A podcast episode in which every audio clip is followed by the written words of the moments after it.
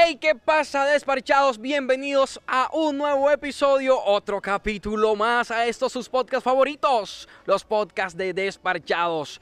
En este capítulo, en esta ocasión, eh, bueno, este podcast está cargado de muchísima champeta, pero antes de presentar a mi invitado, quiero recordarles que estamos en municipal, en la plaza municipal, cerca al parqueadero del centro de convenciones. Un sitio agradable, chévere, musiquita, eh, comida para escoger, tomarse unos traguitos, para echarla. La vas a pasar bien. Si vienes a Cartagena, este lugar es recomendado. Este podcast llega a ustedes con el auspicio, el apoyo. Mis patrocinadores son los mejores patrocinadores del mundo mundial, papi. Me viste Valeria Pico, mi odontólogo, el odontólogo de moda de Montería, Rafael Negrete. Si usted quiere viajar cómodo, tranquilo por todo el país, una flota de automóviles bastante completa, contacte a Transportes MP. Mi look, Mendoza, Mendoza Peluquería. No estoy tan peinado porque aquí pega brisa con cojones, entonces debo estar pelugado por donde, por donde se meta. Si usted quiere tomarse una cabita de cervezas bien fría en su casa o cualquier otro licor, puede contactar a Woody. Llame a Woody, que allí le llevan su cabita bien fría. Papi, de calidad, ¿oíste? Nada de licores chimbo. Oigan, sus, sus padres, sus padres, lo bautizaron como Carlos José. Ah, no, perdón. Como Cristian José. Cristian José Guzmán. Conocido en el bajo mundo como Prix 06. ¡Uh, uh, uh! Yo escuché que Carlos. Cristian, José. Yo escuché que Carlos José que, que ¿Quién- quién? Eh, eh, no soy yo, mierda, me colé. Mi hermano, bienvenido. Papi, gracias, gracias a ti y a toda la gente que, que se sienta religiosamente a mirar despachados. Eso va, mi hermano. Este, bueno, un gusto tenerte aquí, joder, nada más así que uno que uno te puede ver porque de resto que, que lío pa- no vas a Montería ya hace cuánto. No, de- este, como dos años que no veo Montería. Pues de los años de la pandemia, de lo que Sí, llamamos de la pandemia. No, y yo siempre había ido a tu entrevista, pero las de Andén. A las anden- Ay, ay, ay. Oiga, eh, para los que no saben, eh, Prix 06, intérprete de música champeta, porque hay gente que no sabe. Claro, claro. Hay gente que no sabe, entonces hay que aclarar ya. Ey, que la gente pregunta, ¿y quién es ese? entonces, este man es el que canta una canción que dice que la niña mimada de su casa. DJ, DJ. ¿Cómo que dice? La niña mimada de su casa hoy ha cambiado y no es para bien. Ay, hombre. Cambio los libros por andar de tango al tingo, viernes, sábado y domingo, Domingo. se la pasa rumbeando. ¿Cómo va a ser? Oiga, ¿conoció usted alguna niña que era así? O Varias. le tocó? Varias. Varias. Vaya, Dios me le diga. ¿Cómo va a ser? Oiga. No, no, siempre pilla uno por ahí, un par. Oiga, se volvió un hit esa canción. ¿Y luego qué pasó? No hemos vuelto a saber así duro de, de, de Prix. ¿Qué ha pasado? Bueno, este. Hicimos después de La Niña Mimada, hicimos una canción que se llama Si te vas con Kevin Flores. Ah, bueno, esa fue dura. Y, si te vas. Y de- después hicimos Parar en la raya con Twister, que, que bueno, también no, de pronto no tuvo la pegada que tuvo la niña mimada, pero también Pero antes de la niña mimada había otra que, que- que fue dura. ¿Cuál fue? Una que decía que porque tú eres mi nena, no importa lo que digan. Y antes ti". de esa, Chica 3D. esa chica 3D. Ando buscando una, Una chica chica 3D, 3D. para llevármela para un perreo 3D. Esa- Tacatán, tan, tan, tacatán, tan, tan. ¡Con mucho gusto! Oiga, eh, pero ¿cuánto tiempo ha pasado desde de, de que sacaste, digamos, un palo para la Austria? Y, y, y, y eso fue hace cuánto? ¿Como cuatro años? 2014 salió la niña mimada. Ah, o sea, eso tiene más. más tiempo, 2014, 14, Paró en la raya desde ocho 2016. años. Ok. Sí, ya paró en la raya, que fue el último así que sonó con, con fuerza, fue en el 2016. eh, ¿cómo pasa un rapero a ser cantante de música champeta? Porque usted cantaba con un tipito que, que conocido en el bajo mundo como Dani Daniel. Oiga, saluda a mi compadre Gerau. Eso. Este, ¿qué te digo? Yo siempre este, supe que podía cantar, Pero desde muy niño me interesé por la cultura hip hop. Recuerdo que lo primero que yo tuve, mi primer contacto con esta cultura fue un cassette de Vico sí, Ok, n- nada más y nada menos, papi, donde, Vico. donde había una canción que se llamaba Viernes 13. Herda. Y de ahí empecé a, a despertar esa curiosidad por la música hip hop y toda esa cantidad de cassette. Eh, yo vivía entre, entre Venezuela y, Colombia, porque estudiaba acá, pero siempre iba de vacaciones a Caracas y siempre traía mucha música hip hop de allá. En ese momento eh, los panameños estaban pegados con bastante fuerza. O sea, eso fue la época paralela a, a- a Vico, Ok, eh, cuando eso general y toda su gente. General, Renato. em, bueno, se me escapa. E- ese que estás pensando. Gavilán. Ese que estás pensando. eh, y toda esa, todo ese boom de la música panameña que, que en ese momento estaba bien, de moda. Pero, pero, pero fíjate que tú me estás diciendo, este, no, eh, el, el hip hop, el rap, eh, música panameña y cómo carajo terminas metiendo un rap en una salsa, cómo terminas haciendo dúo con Dani. Bueno, teníamos un amigo en común que, que cuando el proyecto arrancó era la persona que, que nos manejaba, que él se llama Didi Alex. Y el Didi tenía a Dani con un grupo y yo estaba en otro grupo. Pero un fin de semana el pelado que cantaba con Dani no podía y el pelado que cantaba conmigo tampoco. Mierda, entonces él, él dice, hey, vamos, como dicen por ahí, vamos a matar una moña, pero van- váyanse ustedes dos, igual este, manejábamos casi que el mismo repertorio. Ok.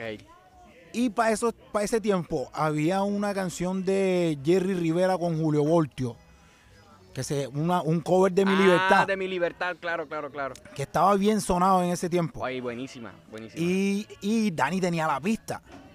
Entonces fui a su casa y montamos el tema y él me dijo, no, mira, los rapeos que hace este man aquí, mételos tú acá, y pam, pam, pam, y, y montamos todo el tema. Y de ahí nos quedó como la inquietud y eso. Después sucedieron cosas y, y- y por esas, y por esas cosas que sucedieron, terminamos siendo, siendo un grupo, él y yo. Ok. O sea, pero si fueron un grupo oficial, Dani Exacto. Daniel y Prick 06, fueron un dúo. Total. O sea, no fue que hicieron dos canciones para probar y ver qué pasaba, sino que en realidad sí fueron un grupo. Es que éramos un grupo que se llamaba Control Absoluto y, y, ah, y- control absoluto, no era Dani Daniel y Prick 06. y eran, y éramos tres. O sea, eran dos voces melódicas y yo que era el que hacía la parte del rap. ok. Y no solo hacíamos salsa, hacíamos, hacíamos canciones de salsa, pero también hacíamos reggaetón. O sea, la que se pegó fue la salsa. Dani tenía un disco de salsa que lo estaba trabajando con su papá, o sea, paralelo al proyecto que nosotros teníamos. Y un día que fuimos a un evento de, de un colegio, el Didi, que era la persona que nos manejaba en ese tiempo, entregó un CD con unas canciones de nosotros y en una y en uno de esos discos que él le entregó estaba una canción que se llama Hechizo, que fue el primer sencillo de Dani, pero estaba solo con, con la voz de Dani. En esa canción yo no ¿Cómo, cantaba. cómo es que dice hechizo? A los ojitos que un día me enamoraron. Ah, claro. los labios tienen. Sí, Palaustre. Entonces, en, en ese, en ese CD que él entregó estaba esa canción, pero no tenía la voz mía. Porque esa, esa canción era del proyecto que Dani tenía con su papá. Resulta que cuando él le entrega el disco, le entregó el disco a un, a un- a un personaje que era un director de emisora en ese tiempo, acá en Cartagena. Y el man cuando escuchó dijo, no, la canción que me gusta a mí es esta. Y esa es la canción que yo voy a empezar a colocar. Y el tipo se mandó de cabeza. Empezó a poner el tema. Pero al principio solo sonaba la versión de Dani De solo. Dani. En un cumpleaños de Cartagena, que a nosotros nos invitan, Dani me dice, no, vamos para que, para que te montes allá en la tarima y, y vacilemos un rato ahí. Yo hago el rapeo, pero lo hice así improvisado, en, en- en el intermedio. Y cuando bajamos de la tarima, eh, este director le dice a Didi, le dice, el lunes llévame la canción, pero con el rapeo del pelado ese. y ahí fue donde el grupo Cogió este, fuerza la vaina. fuerza y, y- y nosotros vimos que esa fusión, o sea, que había funcionado para Jerry y Voltio, funcionó para nosotros y nosotros dice, Se mandaron por ahí viaje. derecho. Se mandaron con el viaje. ¿Qué pasó después? Bueno, de- después de eso, O sea, ¿por qué se separan? bueno, nosotros nos separamos porque, porque ya Dani tenía un, un contrato este, con una disquera y yo también recibí una propuesta de un personaje este, bastante reconocido acá en la ciudad que me dijo, hey, ven acá, este, yo necesito una persona que trabaje conmigo en los shows y que además de eso yo le pueda producir música. Ok, ¿quién Y- es? Es el señor Villamo. Ay, no lo conozco. ¿No lo has visto? no? No sé quién es este señor. ¿Le dio garrote o no le dio garrote? no, no, nunca, Sí, nunca, nunca. nunca le dio El hombre- garrote. El hombre, se, el hombre siempre. Se portó como todo un caballero. Sí, sí, siempre se ha mantenido. eh, este, No, pero no, no, no cagué porque estaba asustado.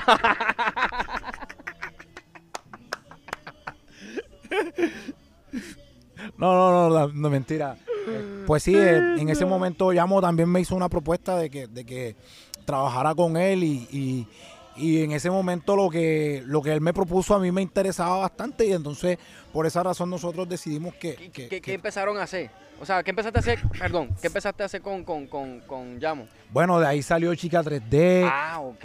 Y salieron otros temas como, um, bueno, Chica 3D que fue de, de los más pegados, que estuvo número uno en Centroamérica, que estuvo número uno en Bolivia, que aquí en Colombia, en las ciudades donde sonó también, este, siempre estuvo posicionado. Hicimos después, posteriormente a esos otros temas que no tuvieron de pronto la misma, la misma exposición. Pero todavía sigo trabajando con Villamo desde, desde el 2008. Ok. ¿Por qué Prix 06? es como una mezcla entre mi fecha de cumpleaños, perdón, y, y mi apodo. O sea, todo el mundo me decía el PRI, el PRI, el PRI. Ok. Y así quedó la vaina como PRI el de primo. cero. Exacto, ya. Ok, ok. Y el 06 de, de- Es la fecha de mi cumpleaños. Ok.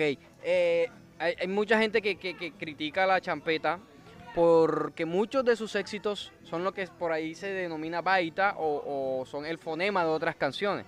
De hecho, creo que Niña Mimada es el fonema de otra canción, ¿no? Si no sí, total, mal. total. Es una canción de, de una banda sudafricana que se llama Soul Brothers. Ok. eh, eh, ¿Les quita mérito o...?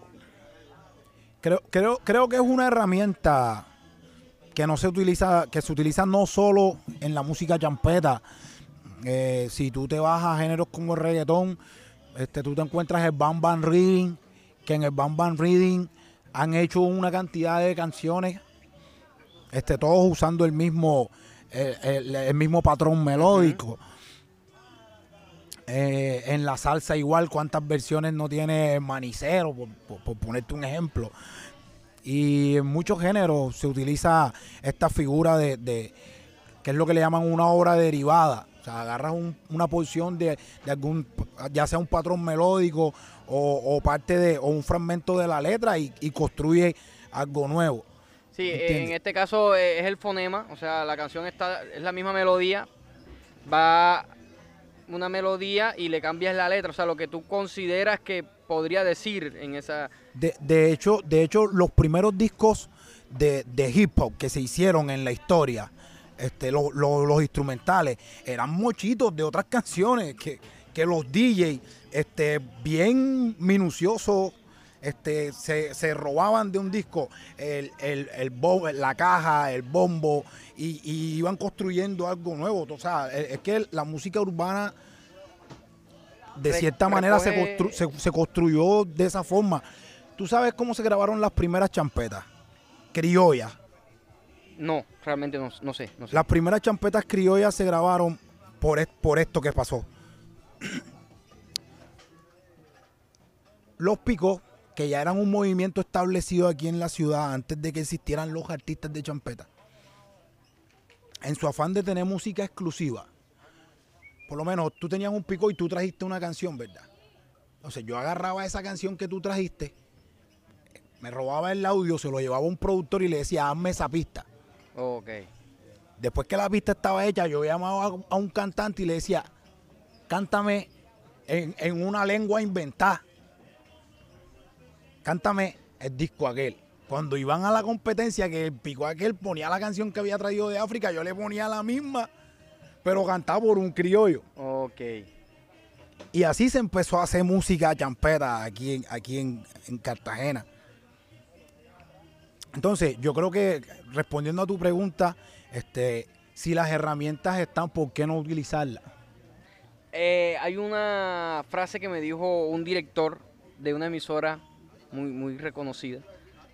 Me dijo, la música ya está hecha. Sí. Me dijo eso.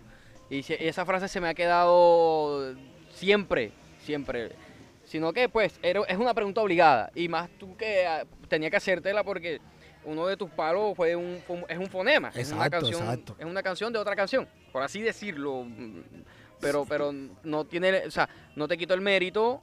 O sea, No, yo no, no, te quito el mérito que- de que tú que- le hayas hecho eh, la niña mimada de su casa. O sea, de darle sentido a- a lo- a lo- al fonema que estabas haciendo. No, y es que este legalmente también este hay, hay algo que ampara ese tipo de música hecha así.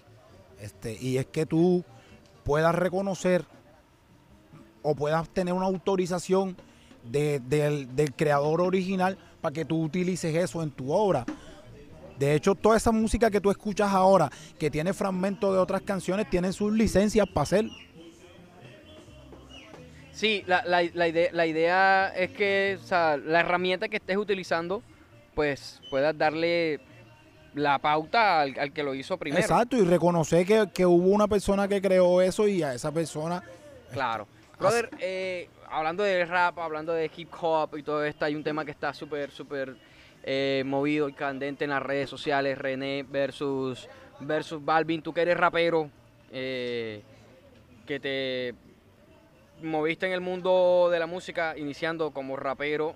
Brother, ¿qué, qué, quién crees? O sea, ¿crees que lo que hizo René, más bien, sí está dura esa tiradera? Lo que dice y, y, y, y el hecho de hacerlo. Bueno, yo te voy a juzgar desde lo musical. Ok. Este, porque en las redes sociales hay mucha gente hablando de un pocotón de cosas Sí, que, sí, sí, que- sí, sí. que- que- están lejos de- del tema musical.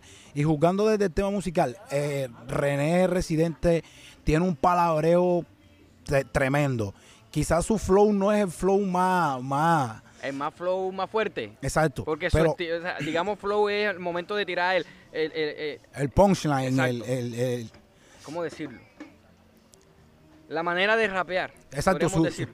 para que la gente lo pueda entender mejor, eso, su, su manera de rapear. Quizás no es la, la- la manera de rapear que por lo menos a mí como rapero me gusta ver en, en- en alguien. Para que no sea tan plano. Sí, yo considero que su flow es de cuatro esquinas y, y- y que, y que tú puedes de pronto este, hasta anticipar con qué palabra va a terminar antes de que termine. Sí, porque el tema de las consonantes Porque- se porque- va volviendo por- por- predecible. Exacto, porque él eh, utiliza full la rima consonante.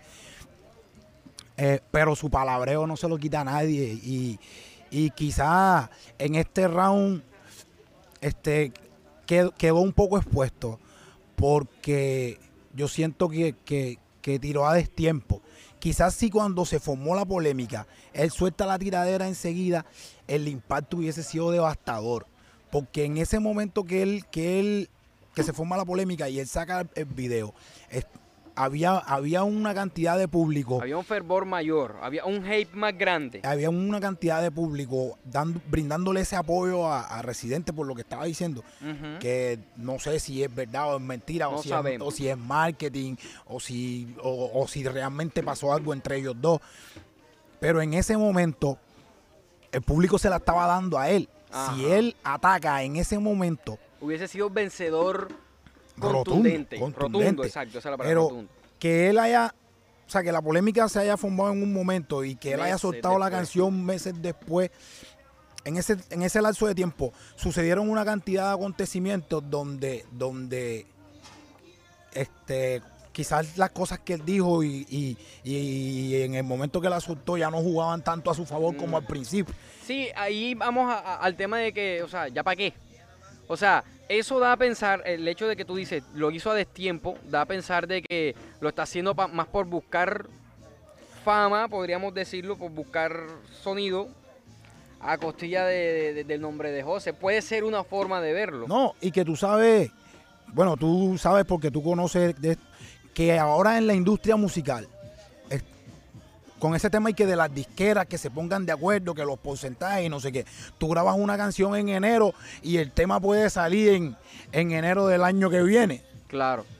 Entonces, quizás ya la tiradera estaba grabada en el momento que, que, que él estaba, pero cuando salió, cuando decidieron sacarla, Sí, sí, sí, sí. Puede, puede, puede ser eso también. Puede ser eso. Puede ser eso. porque, porque ese tema tiene pero, como... pero, pero ahí es donde vamos, que supuestamente él no, es, no hace parte de la industria y él si es ese el argumento, supuestamente él, él- él es libre de hacer lo que quiera. Y eso es- ese es el concepto que él le vende a su público, de que él puede grabar lo que quiera y sacarlo cuando quiera. Sí. Entonces digamos que ese, ese, esa, ese argumento lo podríamos dejar de lado porque No, por lo, que pasa, lo, que, lo pasa es que, este, si te das cuenta, el tema no salió en el canal de, de Residente, el, tema salió en el canal de Visa, entonces, de Visa Rap. Entonces, ya ahí este, podemos, te puedes dar cuenta que hay una colaboración y que quien está liderando la... la sí, o sea, quien está liderando el, el- el- la- Sí, eso, se supo- o sea, eso suponemos porque el tema está en el canal de YouTube del productor. No, y pues y- y que- musicalmente cuando uno ve, eh, puede ser por negocio, o puede ser por estrategia, o puede ser por la razón que está diciendo eh, Prix, es que quien está liderando quien está proyecto, ejecutando eh, eh, la obra es el- es... allí a ese canal de ese artista es que, es que va la música. Entonces puede ser cierto, puede Sí, ser sí. cierto. Pero también como él es muy inteligente puede decir, no, esto no va para el canal mío, mejor montalo en el tuyo. Eh, hay, que ver, hay que ver cómo está el de, split. de hecho, de hay hecho- que ver cómo está el split y de el, hecho- el split habla. No, de hecho, eh, René es bien inteligente porque, ¿sabes por qué? Porque en este momento la exposición que está teniendo el canal de Bizarrap es, es- es tremendo. Sí, es durísimo, tremendo. durísimo. Y- Habría que mirar el tema de cuántos seguidores aumentó, todo es todo lo que genera. Entonces él dice, si quiero llegar a, a más personas, voy a hacerlo desde allá. Porque ahora mismo hay mucha gente consumiendo ese canal en específico. Y, y de hecho el impacto que causó fue... Sí, duro, duro. No, y ta- estamos aquí hablando de eso. Estamos Exacto, que nos tiene a nosotros Exacto, hablando de pero eso. musicalmente, ¿tú qué, tú, tú qué crees? O sea, ¿cómo ves la canción? Yo Eh, de... de o de- sea, ya eh, el hecho de hacerlo, tú dices, está de tiempo. Y musicalmente lo que dice. De, de, nue- de, de 1 a 10, Ujú, yo, yo le puedo dar como un 8 Un 8. por lo lirical, porque a mí el beat no me gustó En lo absoluto. O sea, con todo el respeto que el hombre se merece, la pista está fea. Sí, el- el- para el- mi gusto, es mi opinión. Si para usted es una obra maestra, el beat es respetable, esa es su opinión. A mí no me gustó. el beat está cobarde, está cobarde. A mí no me gustó. O sea, y creo que mucha gente no, no le gustó la pista. O sea, Creo que fue de las cosas de las que la gente más se... se- o sea, de, de los que la gente que juzgó lo musical fue, fue lo que más criticaron. Porque de, de René uno sabe ya lo que... Lo que sí, ya uno sabe el da. nivel lirical que, que- que el hombre maneja. Eh, pero yo siento que también que él, él se disparó en el pie en, en- en- en algo, en el tema de, de- de mencionar lo de las enfermedades mentales, lo de la depresión y eso. Bro, o sea, si él sacó una canción que conmovió muchísimo, o sea, que me- de hecho me pareció muy bonita, entonces criticar a, a Balvin por, por, por- o sea, o sea, eso es ¿Cómo un disparo en el ¿cómo pie, es, que, bro. cómo es que dicen? Y que, y que- y que en la guerra y el amor todo se vale. Ajá. Yo creo que esa relación de ellos tiene algo así como, como, de, Será, bro. como de amor y odio. Sí, será. Yo Bro, ¿sabes, ¿sabes qué pienso? ¿Sabes qué pienso? Que también está el hecho de que René utiliza algo. Es que, es que René, René está cabrón, René es inteligentísimo. Bueno, y, y acabe aclarar, cabe aclarar que, que, o sea, yo no tengo nada en contra de René. O sea, de hecho a mí me gusta mu- mucha de la música que ha hecho, no toda, pero mucha sí. Y también me gusta la música de Balbi. Pero creo que el man es tan inteligente que utiliza a su favor el hecho de que hay mucho músico y mucha gente resentida en el mundo, ¿sí? Y que ven a J Balvin como alguien facilista, porque no saben el proceso que hay detrás de llegar a un nivel de eso. Y van a, ay, miren, no, dejen de, no vayan a comentar pendejadas aquí realmente, porque miren, o sea, nosotros sabemos de lo que estamos hablando y sabemos que llegar allá no es fácil.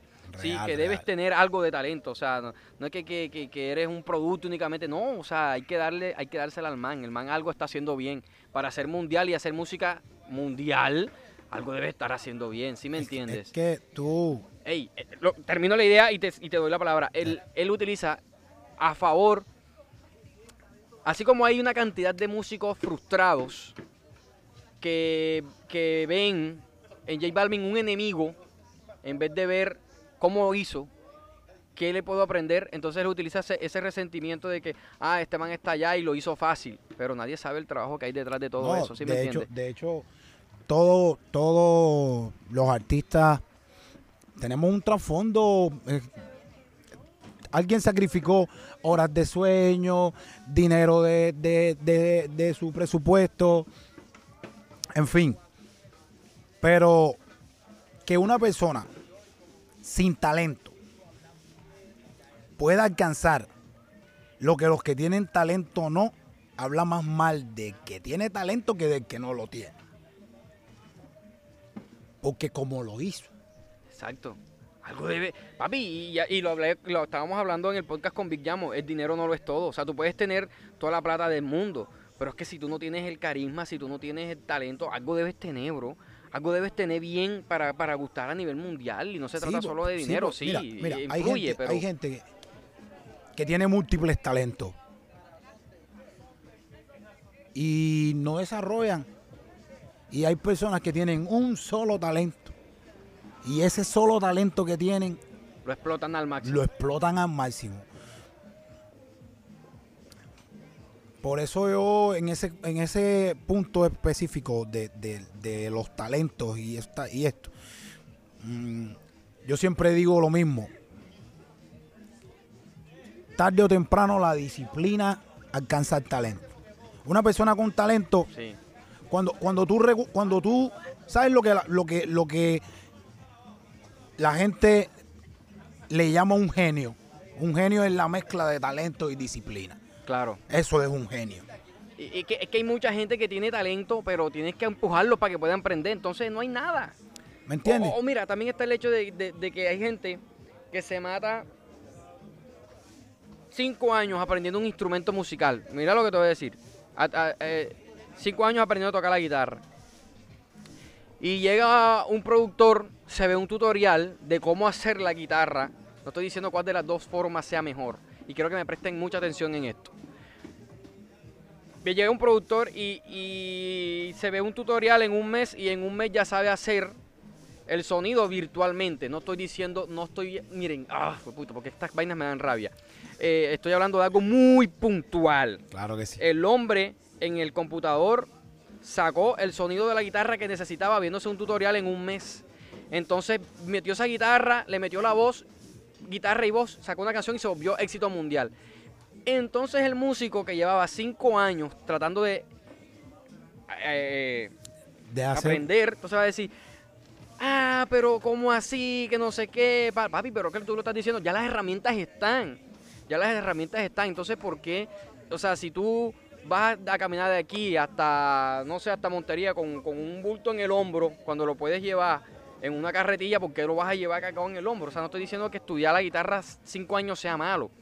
Pero está el hecho de que, compa, Mira, o es, sea, que, es eh, que casualmente de lo que hablábamos al principio del podcast, cuando te dije de, de cómo, de cómo hacían los instrumentales de hip hop cuando el hip hop empezó, es lo mismo que pasa con el reggaetón. Para algunos músicos, el reggaetón es un género fácil o un género simple, porque, porque, las melodías de, porque las melodías del reggaetón son este dos Sí, noticas, los compases, dos, no- chan, dos chan, noticas, chan, chan, chan, chan. pam, pam.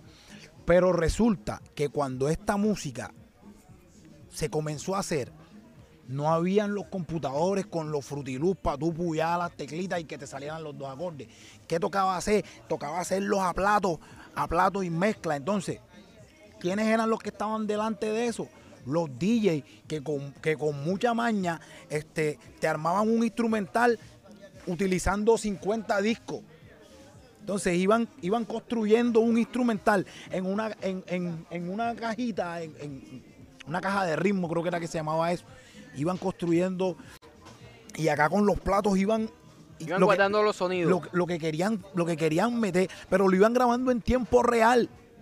Está duro ¿Me eso. entiendes? O sea, si te equivocabas, tocaba repetir toda la sesión y volverlo a grabar. Cuando yo empecé a, a- joder con música, nosotros cómo grabábamos, yo no tenía instrumentales.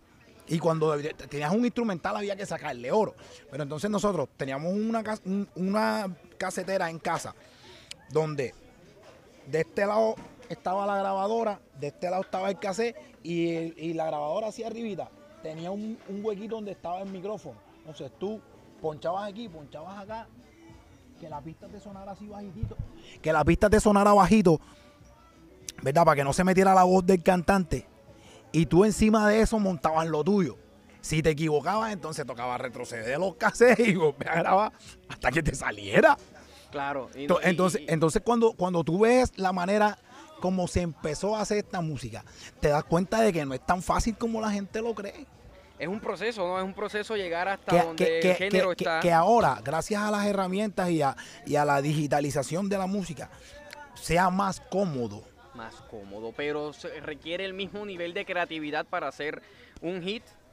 Sí, Así pero, sea pero, simple, así sea diciendo la simpleza más pero, sencilla. pero, pero para nadie es un secreto que la música urbana le dio, le dio una oportunidad a la música independiente mundial.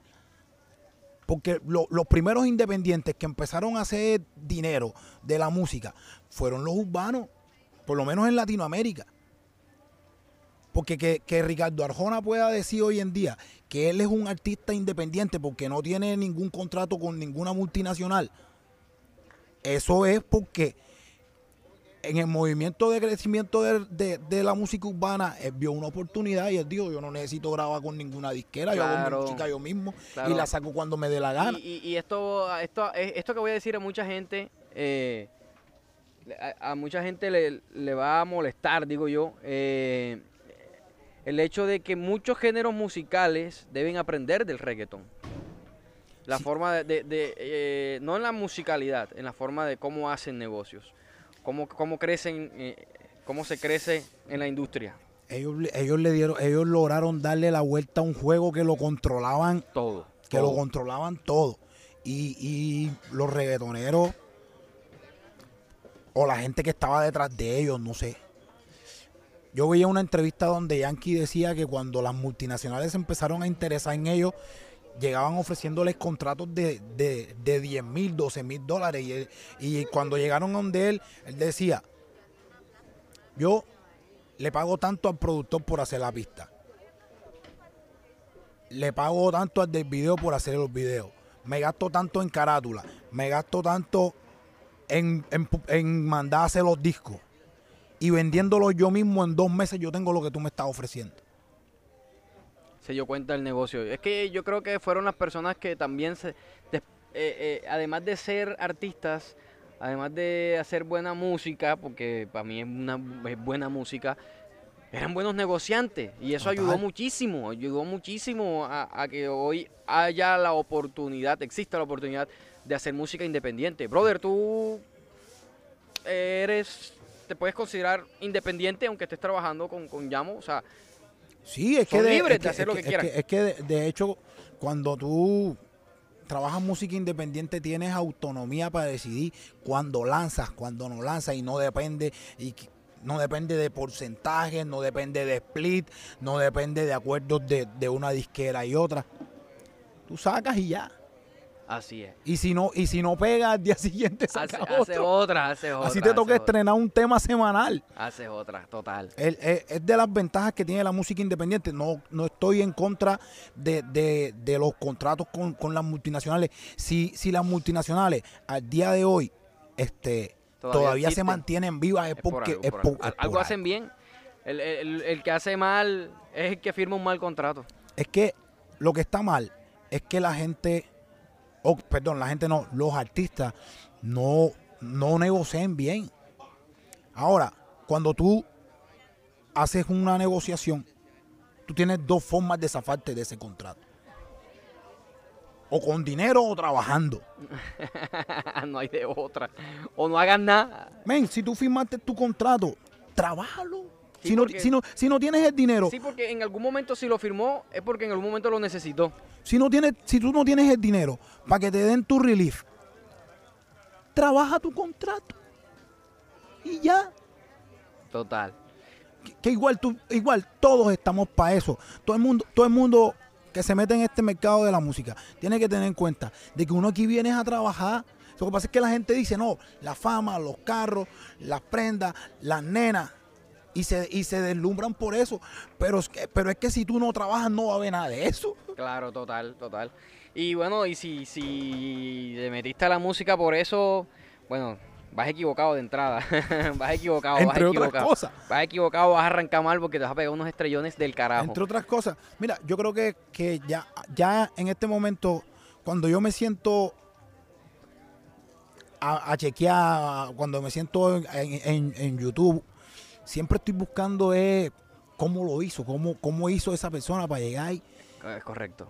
En vez de estar tirándole tanta mierda, ¿no? No, porque, porque la mayoría de, de- de mis colegas artistas, cuando se sientan detrás de una computadora, se sientan es a ver lo que yo te estoy diciendo.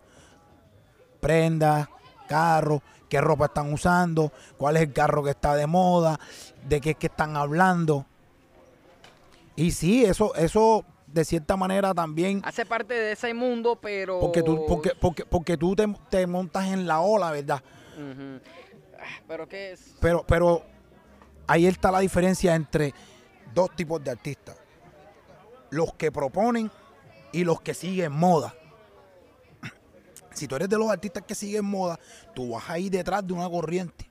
Pero si tú eres de los artistas que proponen, tú eres de esos artistas que se va a sentar a esperar su momento donde la tendencia de la vuelta así pase por donde tú estás y, y la ola te levante. Eh, sí, sí, sí, sí. Para que los demás vengan a hacer lo que tú estás proponiendo. Total. ¿Me entiendes? Total, total. Total. El ejemplo está clarito. Los dominicanos vienen trabajando en su dembow y ahora la ola pasó por donde estaba ellos y los Eh. tiene donde están. Sí, que, o sea, todo es como ciclos, son ciclos. La gente se va a cansar, o sea, eh, eh, un ejemplo claro de eso son los fenómenos que pasan en las redes sociales. Eh, algo se pone de moda y a la semana ya no, porque la gente ya se cansó de eso y sale otra cosa diferente y así sucesivamente y así lo mismo con la música.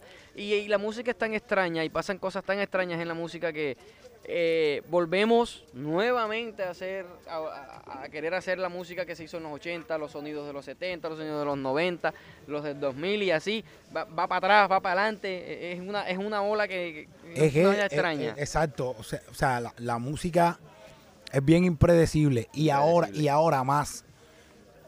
Diez años atrás, cuando no había todo esto de, de la era de la información y, y el internet y toda esta cuestión, los temas duraban un poco más, los, los artistas tenían un poco más de vigencia. Pero ahora, cuando tú sacas un tema, tú no estás compitiendo solo con los de tu género, tú estás compitiendo. Con el tú- mundo tú- entero, tú- el mundo alguna- entero yo sé que tú lo sabes, pero yo me hago la pregunta: si el público se sienta a ver, a, a calcular cuántos videos suben a YouTube por hora, estás compitiendo con todo eso. Y el algoritmo, ay, no es que no quiero, no quiero profundizar en eso. No quiero, no quiero profundizar en eso. Pero, pero eh, es que está, eh, eh, eh, está- compitiendo está- con todo eso. La competencia es a nivel mundial porque es que el internet sí te dio la herramienta de que puedas llegar a mucha gente, pero ¿a qué costo y cómo? O sea, hay que estudiar cómo, cómo funcionan las plataformas, cómo hacerlo, cómo llegar, qué, qué es lo que se escucha, qué es lo que no se escucha, si hago lo que yo quiero hacer. O sea, no hay una fórmula, no hay una fórmula que te pueda llevar al éxito en la música. Puede, hay cosas que hay, sí hay que seguir unos patrones que sí eh, Eso sí, no voy a profundizar en eso porque, papi, saber saber eso, eh, ahí es donde está el secreto del negocio y ahí es donde está el dinero. Si usted quiere saber eso, No, pague no por va a una pasar la conferencia. fotocopia, no va a pasar señor, no, señor. No, señor, no, señor. No, sí. Esas conferencias cuestan. No, eh, mira, yo, yo soy de las personas que, que- que creo que, que la fórmula que le sirvió a Diomedes no le sirve a Poncho, ni le sirve a Zulet, ni le sirve a Villazón.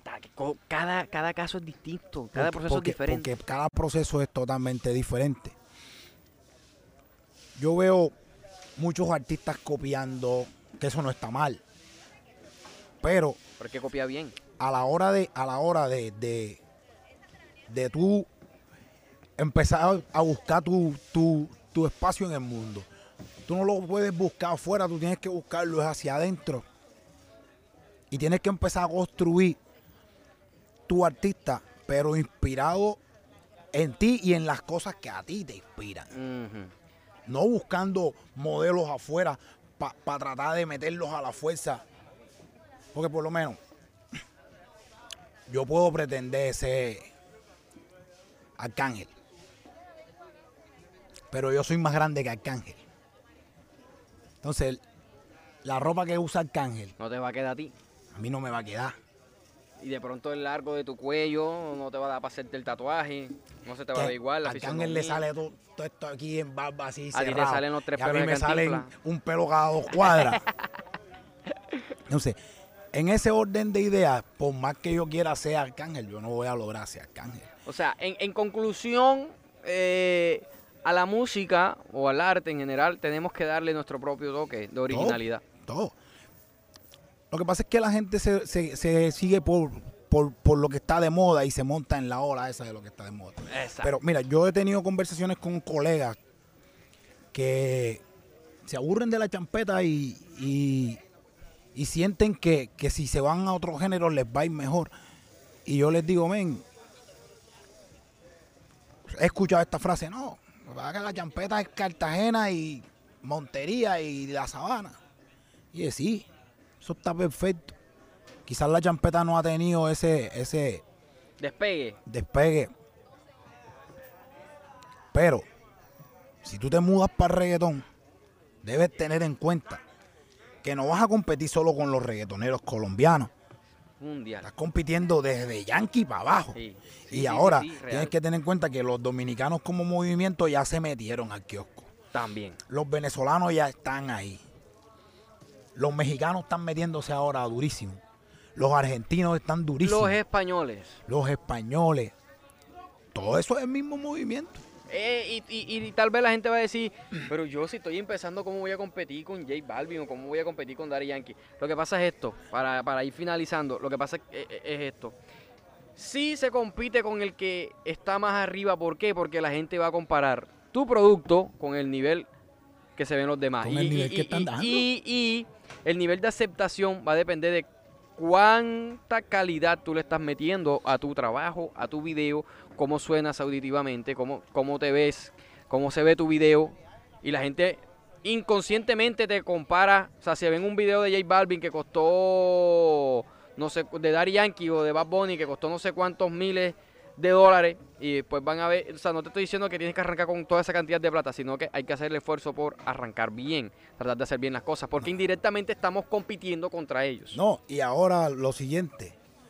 Desde la champeta, todavía tienes la opción de decir, Mister, tengo este tema, ¿será que... Kevin, tengo este tema, ¿será que... ¿Cómo le llegas tú? No está, A un o sea, tema no, no está, no está imposible, pero Pero tienes, pero tienes que derri- pero, pero tienes que sentarte a hacer la fila porque tú sabes Sí, cuántos como tú están ahí. están en lo mismo. Están en lo mismo. Y acá tienen la oportunidad de crecer mucho, pues, tienen, son más asequibles las figuras más representativas del género. Hay- no sé qué pasará, eso será para otro podcast. Sí, en seguro. otro podcast lo hablaremos. Ya te toca ir a ti, a Montería, No, no, hay que... cuando vayas de promoción. Ese segundo round este, va a estar bastante interesante, ¿sabes? Porque yo soy bien progénero. Yo siento que la champeta está tratando de hacer las cosas mejor. Si te das cuenta, los artistas de champeta están buscando de pronto esa... ir creando industria como tal. Aquí en, en el género champeta, y lo digo con mucho respeto, se manejaba mucha informalidad. Básicamente, la gente, los artistas no sabían Este, La regalía, el tema de los el splits. tema de las regalías, el tema de los splits que, que están cobrando, que no estaban cobrando. Los artistas de champeta simplemente Grababan iban y, al estudio, grababan, se les pagaba por eso. y el A- algunos que se les pagaba y algunos que, bueno, que contaban con, con la suerte de que los productores le metían dinero a eso y los temas caminaban. ¿Me entiendes? Y que ya ahora se están haciendo de pronto las cosas un poco mejor. Se ha ido mejorando. en Y se ese nota, se nota, se nota. Eh, muchas cosas por mejorar, sí, Sí, pero, pero las de este mundo. la- la- la está la intención de que el género crezca y a mí me encantaría que creciera. No. Y, y- y toca, to- toca que lo hagan es aquí, porque o si- sea, aquí es la cuna. Y sigue creciendo porque ¿sabes qué pasa? Que, que, que todos los días hay nuevos exponentes. Yo estoy bien pendiente, de lo que yo más estoy pendiente ¿Quién sale? es, cuando sale alguien nuevo y qué hay detrás de eso. Y, siempre estoy escuchando a los, a los artistas nuevos que andan proponiendo música por ahí. Yo tengo en la mira a, muchos de los que sigo sus carreras y miro lo que están haciendo. Y a veces trato de como de decirle, "Ey, mira, este, siento que, que- que si haces este tipo de cosas, te podría ir un poco mejor. Solo con los que me lo permiten. Eh, sí, porque eso es un tema bien complicado, porque cada proceso es distinto Es y hay que dejar que la gente viva el proceso. Es súper incómodo Ey, me hiciste recordar John F. John F. ¿Por eh, John? F. usa full esa palabra. el proceso. de que, de que, vaina, de que, de que, bueno, eh, me imagino que él cree fiel en eso, de que todo el mundo tiene que vivirse el proceso. Sí, sí, sí. Quizás quizá hay, hay muchos artistas que, que- que tienen mucho hambre de, de, De de- comerse el mundo. de comerse el mundo, pero no se enfocan en de pronto vivir el proceso y, y, equivo- y disfrutarse. Y disfrutárselo como tal. Ahí es que aprender de los errores, no, no, no tropezarse con la misma piedra. Sí, eh, y es que todo, todo eso hace parte de, de, de, de- de este, de este medio. Yo creo que, que lo que tú sabes hoy, hace 3, 4 años atrás no, lo sabía. Nunca, nunca, nunca. Y- Es un proceso, fue un proceso. Ese fue mi proceso. Y, y hoy tú eres el resultado de, de- de- de todo lo que hiciste bueno y malo 3 o 4 años atrás. Total, así es, así es. Por eso es súper complicado cuando sale alguien nuevo y uno intenta decirle, hey, eso no lo vayas a hacer porque es que por ahí no es. Y, y te la terquedad, papi, no, ya yo, ya yo quemé esa etapa de tratar de decirle, hey, por ahí no es. No, papi. Dale, mijito.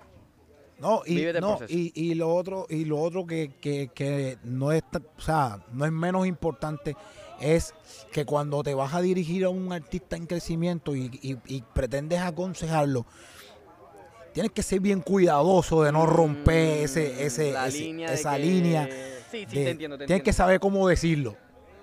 Para que no se vea, para que no se vea como que, Que estás ardido. que estoy ardido o para que no se vea como que y este man quién es que, Ajá, porque te, pero yo no te he pedido opinión. Exacto, y a veces que- se gana uno una mala respuesta por andar de sapo. por hay que, hacer- yo no lo hago. hay que hacerlo con, con- con mucha hay que hacerlo hay que agarrarlo con pinza como dicen por ahí Sí, sí, sí, un tema muy delicado. Quisiera que despidiéramos este podcast, papi, con musiquita.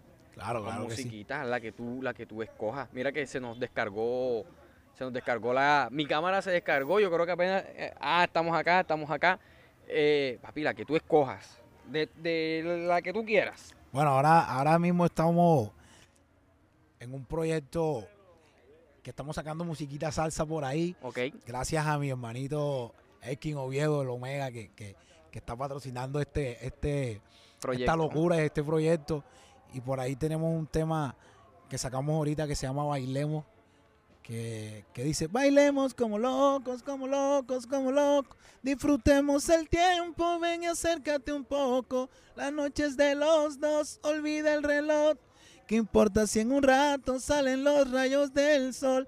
Vayan ahí a YouTube, ya tú sabes, y exploten eso, bailemos. Eso, nació como bien bachatoso, está bacano, me gustó.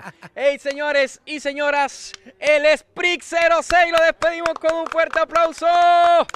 Oigan, desparchados, no olviden suscribirse, activar la campanita de notificaciones y nos vemos en un próximo episodio, brother. ¡Pum, Gracias. pum!